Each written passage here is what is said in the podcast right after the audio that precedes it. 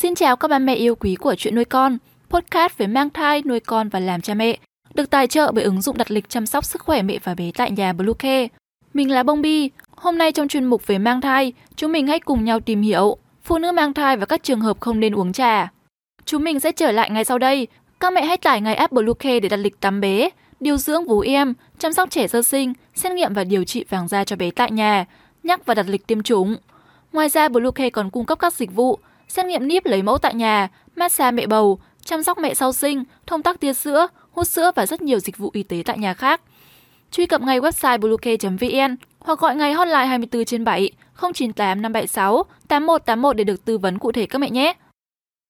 Các mẹ thân mến, trà có tác dụng lớn trong việc giảm stress. Phụ nữ mang thai dùng trà với số lượng vừa phải cũng rất tốt cho sức khỏe. Tuy nhiên thì có những trường hợp không nên uống trà mà phụ nữ mang thai cần phải biết ngay sau đây các ba mẹ nhớ bấm theo dõi trang và đừng bỏ qua video này nhé. Tại app Bluecare đặt lịch chăm sóc sức khỏe mẹ và bé ngay hôm nay để nhận được nhiều ưu đãi hấp dẫn, đặt lịch dễ dàng, thanh toán linh hoạt, xem chi tiết dịch vụ tại bluecare.vn. Đầu tiên, phụ nữ mang thai không nên uống trà khi cơ thể bị suy nhược.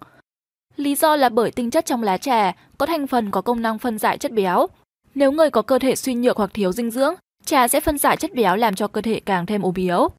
Tiếp đến, phụ nữ mang thai không nên uống trà khi bị thiếu máu. Chắc hẳn các bà mẹ cũng đã biết, sắt chính là nguyên liệu tạo nên máu.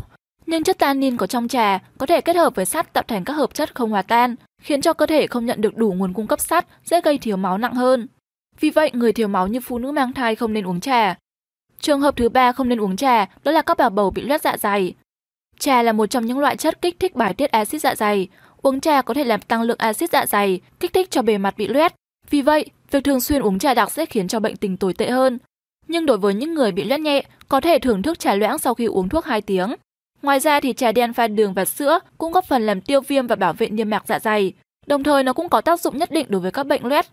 Đặc biệt, uống trà còn có thể ngăn chặn sự tổng hợp các hợp chất nitroson trong cơ thể, từ đó giúp phòng ngừa đột biến tiền ung thư. Tiếp đến, các mẹ bầu cũng không nên uống trà khi bị sốt.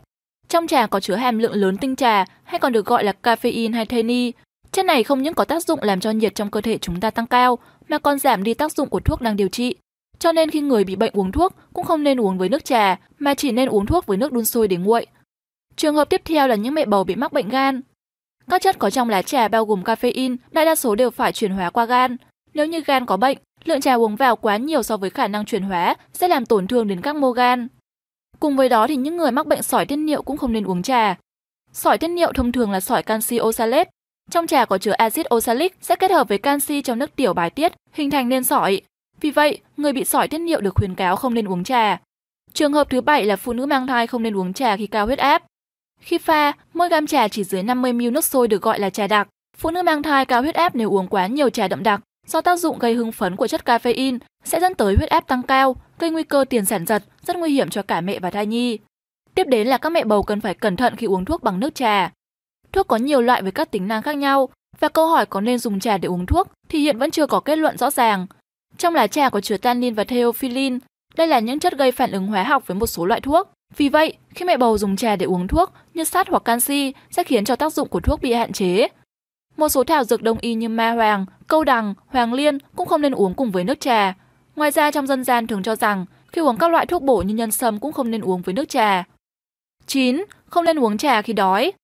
Bụng rỗng uống trà sẽ làm loãng axit trong dạ dày, gây ức chế tiết dịch vị, cản trở hệ tiêu hóa, thậm chí tạo nên hiện tượng say trà như đánh trúng ngực, khó chịu dạ dày, hoa mắt, buồn chồn và ảnh hưởng tới hấp thu protein, dẫn tới viêm niêm mạc dạ dày. Vì vậy khi mang thai, mẹ bầu tuyệt đối không nên uống trà khi bị đói. Nếu chẳng may bị say trà, mẹ có thể ngậm kẹo hoặc uống một ít nước đường sẽ giúp giảm nhẹ triệu chứng. Cuối cùng là không nên uống trà để qua đêm.